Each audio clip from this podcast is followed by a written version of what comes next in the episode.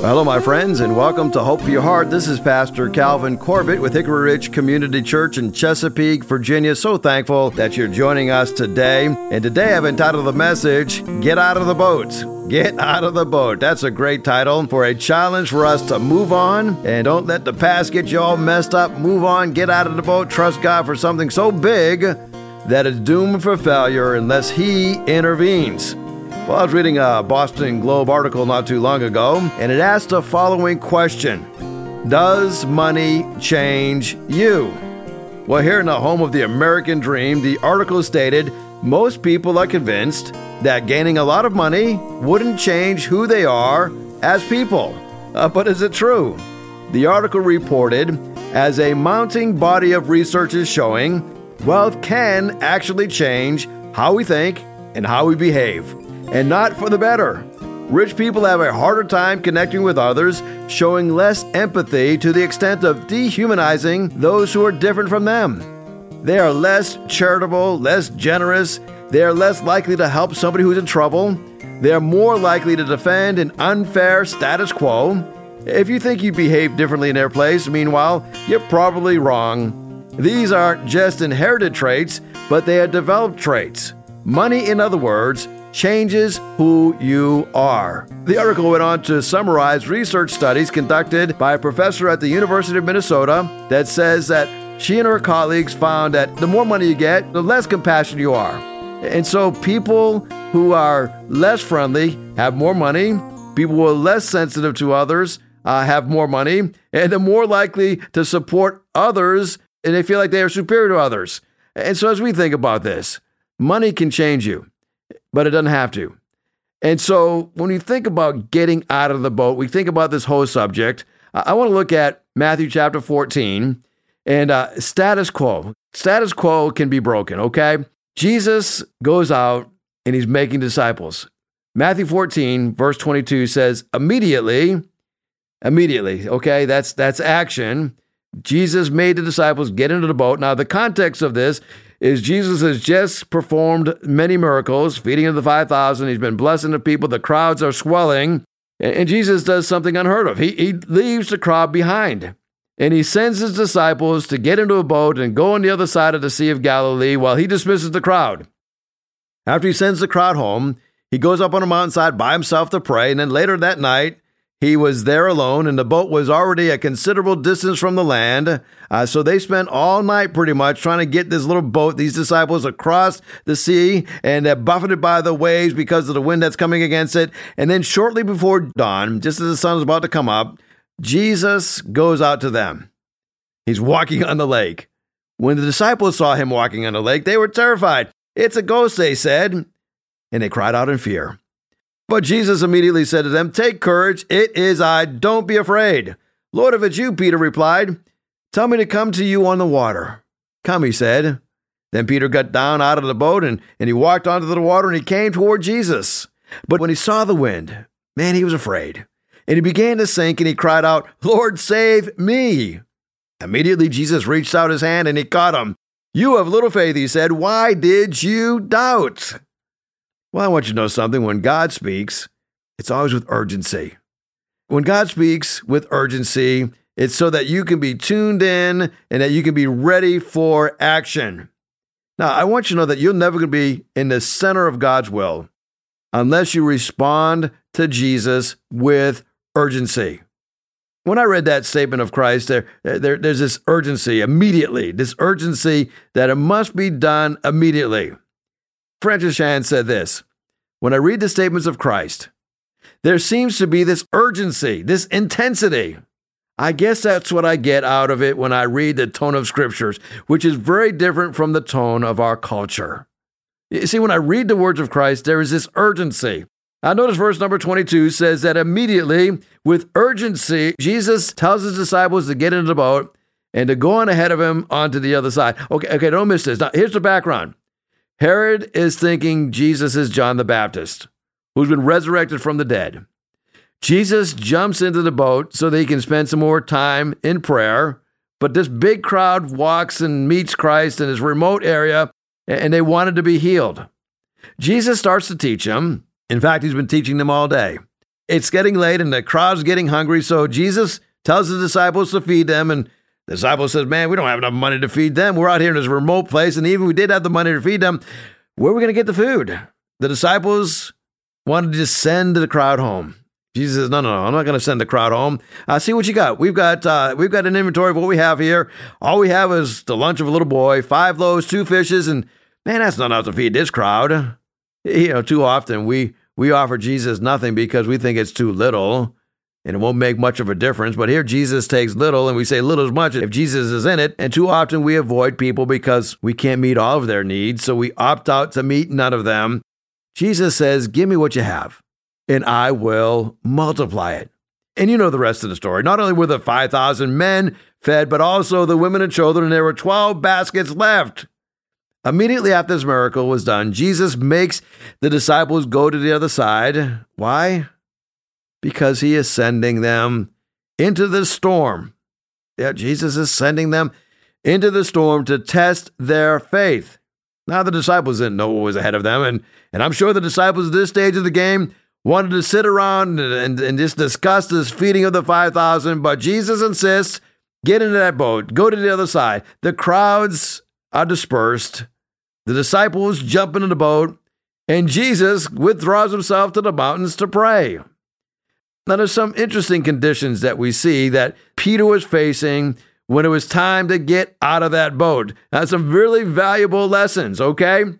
You know, when you think about a lesson, a lesson not learned is a lesson that will be repeated. I think my mom told me that a hundred times. If you don't learn your lesson, you're gonna have to repeat your lesson. And uh, and I was a slow learner. I was a hard headed person, and so there's a lot of things that I've had to learn through the school of hard knocks. And and maybe you're the same way as I am. I think that's how Peter was.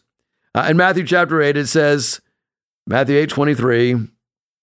When he got into the boat, his disciples followed him, and there rose up a great storm on the sea, so that the boat was being swamped by the waves, but Jesus was fast asleep. And he went down and he woke him up and said, Save us, Lord, we are perishing. And he said to them, Why are you afraid, O you of little faith? Then he rose up and he rebuked the winds and the seas, and there was great calm. And the men marveled, saying, What sort of man is this that even the winds of the sea obey him? Now, I read that passage, and that is found in Matthew chapter 8. The passage where Peter walks on the water, rather, is Matthew chapter 14. We discover that a phrase is used in both of these instances where Jesus says, Oh, you of little faith, why are you afraid?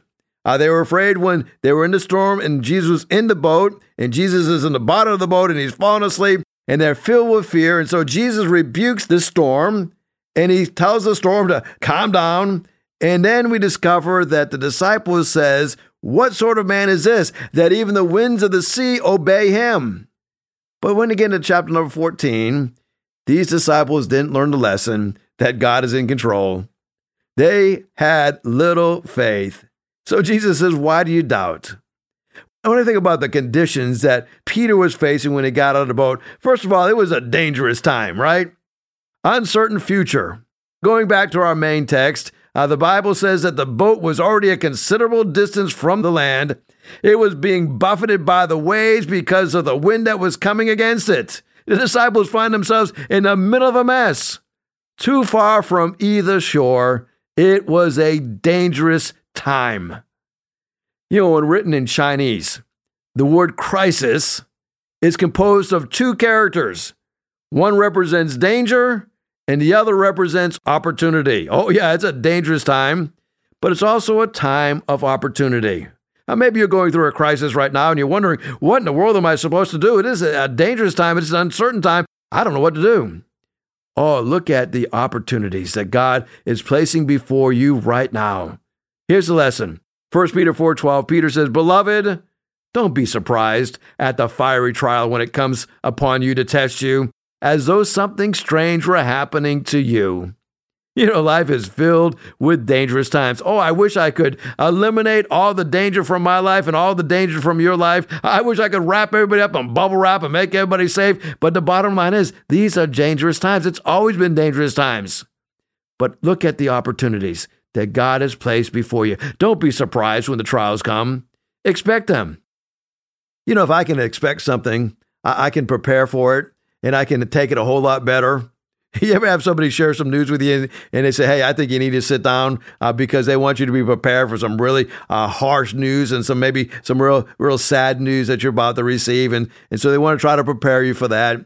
You know, as I think about dangerous times, we should not be surprised by dangerous times. They have come to test us. Don't think it's strange. It is a test time for us. Don't fail the test, okay? Here's the second thing. We learn also that it was a dark time for Peter and the disciples. I mean, they had an unclear present. I mean, it was right before dawn. And you know that expression, it's always darkest just before dawn? Yeah, they were living in a very dark time physically and spiritually. I love what the psalmist said about darkness. Even the darkness is not dark to you, Lord. The night is bright as day, for darkness is as light to you. You know, in God's economy, there's no dark days, there's no light days, they're all light days because even when it's dark, God is in control. He is piercing into the dark. He is the one that is bringing us this opportunity to drive ourselves to Him during our dark times. The lesson that Peter learned is that he's got to cast all of his anxiety upon him because he cares for us. 1 Peter 5 7. I love how this comes together. Peter learning some valuable lessons as he's out in that storm, walking across the water, losing his faith, beginning to sink, and crying out to the Lord. He learns it's a dangerous time, but it's a great time for him to not be surprised at the fiery trial that comes his way. It's a dark time for him, but he's learned to cast all of his care upon him because he cares for us. Now, there's a third thing that we see. It was also a defeating time. I mean, their strength was depleted, their vision was impaired, they were exhausted, they were defeated. It, it was a bad combination. We could say this is a perfect setup for a perfect storm. You ever been there? Things falling apart, and you're throwing up your hands and say, I cannot believe something else has taken place. You know, defeat should be our teacher not our undertaker. The greatest test of courage on the earth is to bear defeat without losing heart. Oh, yeah, it was a difficult time. The lesson that Peter learned, he wrote in 1 Peter 4 8. He says, above all, love each other deeply because love covers over a multitude of sins. Oh, don't you love that? In your times when you're feeling defeated, love each other deeply because love covers over a multitude of sins. Oh, I'm so thankful for those who reach out in love in times of difficulty, times where you feel defeated, you feel exhausted, you feel that this is a perfect storm that is coming to ruin your life. It was Dale Carnegie who said, Inaction breeds doubt and fear. Action will breed confidence and courage. If you want to conquer fear, don't sit home and think about it. Go out and get busy. In times of defeat, in times of discouragement, don't throw in the towel. I, love the fact that Peter got out of that boat. The rest of the disciples, uh, looking at Peter, said, Man, you're crazy. But Peter got out of that boat. And even when he began to sink, he knew who to cry out to. Listen, I have more respect for the person who will try something and fail than the person who never gets out of the boat. I want you to know that God wants to do a great thing through you, and oftentimes the greatest blessings come in our lives right after our greatest defeat. Yeah, I remember our church when we were buying our land.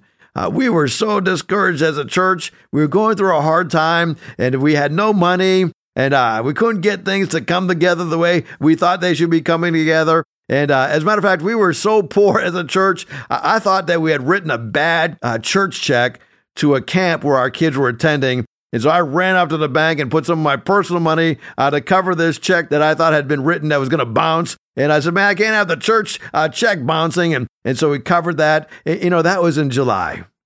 Did you know from July to April the next year, God did some miraculous things in our church? Listen, turnarounds can happen quicker than you think. That's why don't get hung up on the bad times, right? Because turnarounds can take place a lot quicker than you think. From July to April, in that short amount of time, nine months' time, we went from not being able to afford to uh, send our kids to youth camp to being able to afford 35 acres of land in the Hickory section of Chesapeake. To God be the glory. It was coming out of it a time of defeat, but God began to raise up a group of people in the congregation. And people were getting saved and added to the church. And as a result of that, we were able to get some funds together and able to get a, bank that would give us some financing. And, uh, and lo and behold, God began to work it all together for his honor and for his glory. I've discovered something about people who go through hard times successfully versus those who go through hard times and it just knocks them down. What was different about Peter? Now, there's something very unique about Peter. The first thing I see that's different about Peter is that he traded fear for courage. Somebody said this take risks.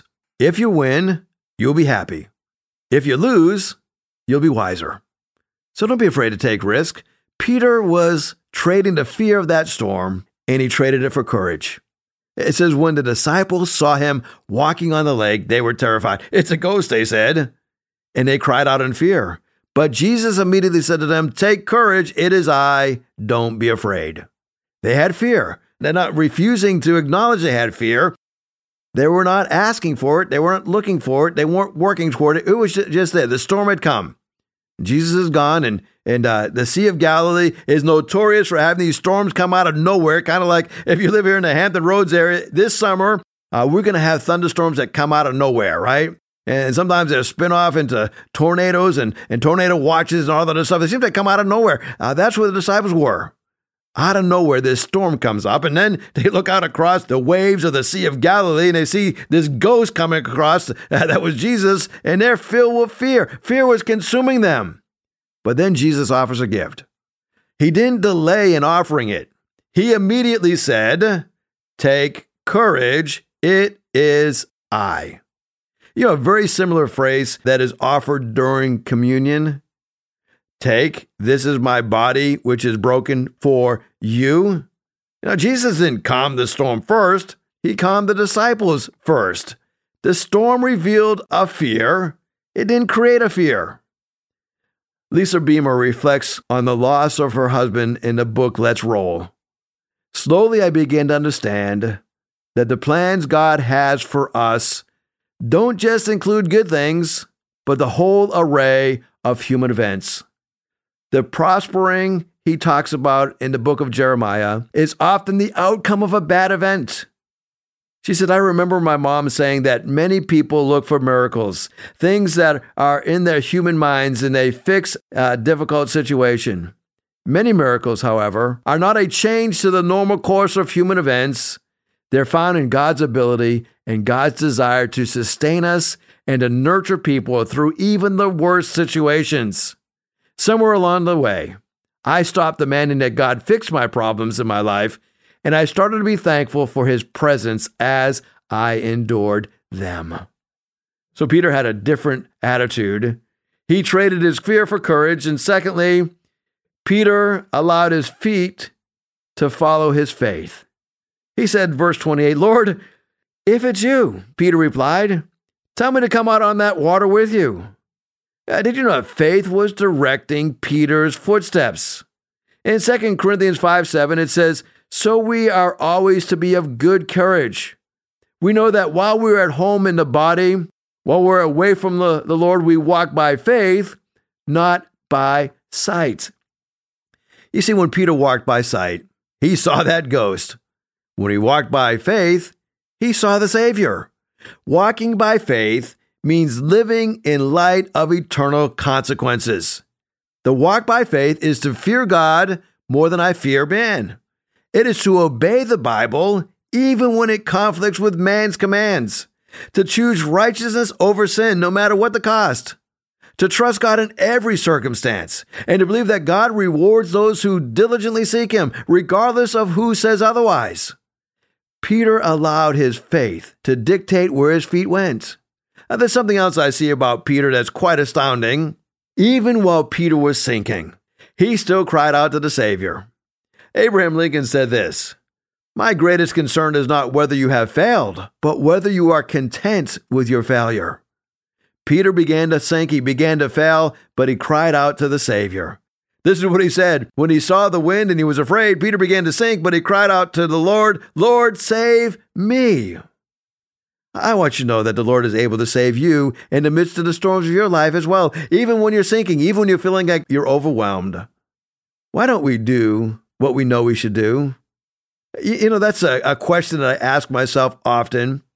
You know, just recently I had to go to a, a little test at the hospital, and, and I was really kind of disappointed with myself because I became overwhelmed with fear. Afraid of taking this test because of what the test may show, and, and, and I just was overwhelmed with fear. But you know, I just prayed to the Lord. I said, Lord, give me comfort, give me peace. And no matter what happens with these tests, Lord, I'm going to trust you. You know why we don't do what we ought to do? It's because of indecision. Yeah, we're, we're afraid to make a, a decision. Indecision and delays are the parents of failure. In 1 Kings 18 21, it says, Elijah came near to all the people and he said, How long are you going to hesitate between two opinions? If the Lord is God, then follow him. But if Baal, then follow him. But look at the people didn't answer him a word. They didn't know what to do. They were filled with indecision. Now, I think if we were to ask the other disciples in that boat, why didn't you get out of the boat? They would have said, well, we hadn't made up our minds yet.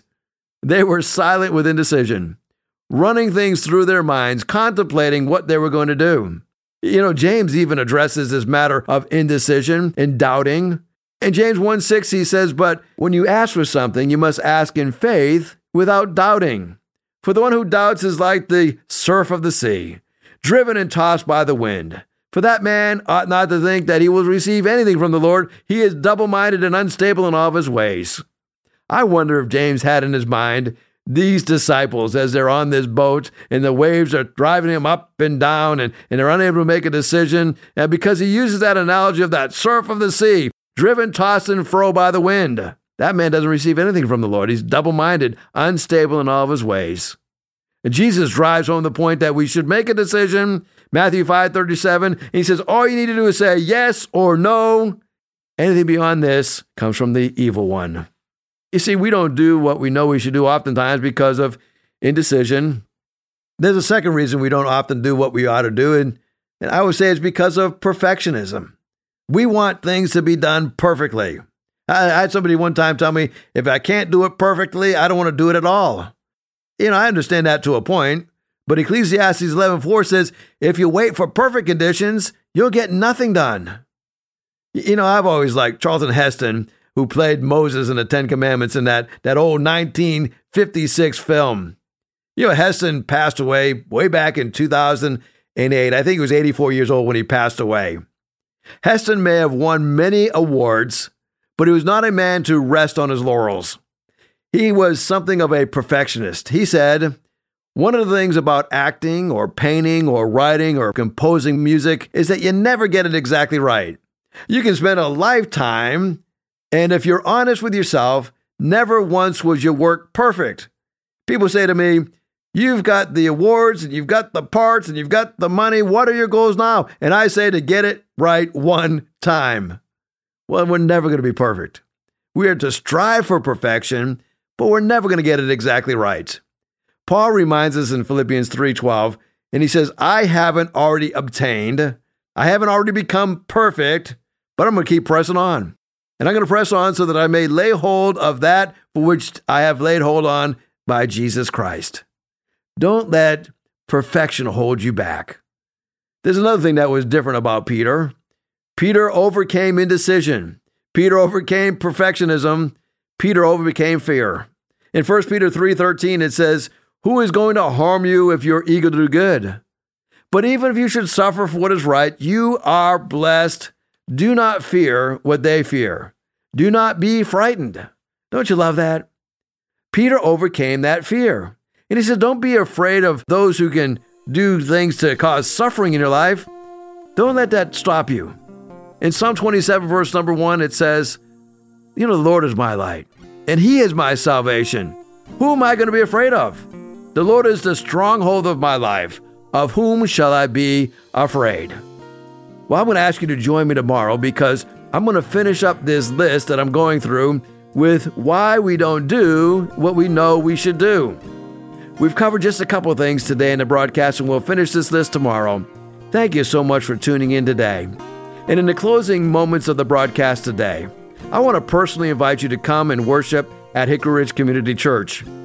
The director of our Celebrate Recovery ministry, Greg Mayshawk, told me the other day, he says, you know, Pastor, everyone who lives in Hampton Roads is within 30 minutes of Hickory Ridge Community Church. And I got thinking about that. 30 minutes is not that far to drive to come to church. So why don't you come check us out this Sunday at 9 o'clock or 1045, Hickory Ridge Community Church, 3320 Battlefield Boulevard South, Chesapeake, Virginia. Thank you so much for listening today.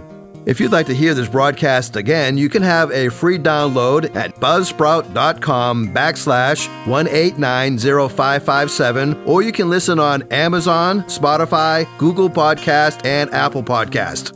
Hickory Ridge Community Church is located at 3320 Battlefield Boulevard South in Chesapeake, Virginia. Sunday service times are 9 a.m. and 10:30 a.m. We'd love for you to join us.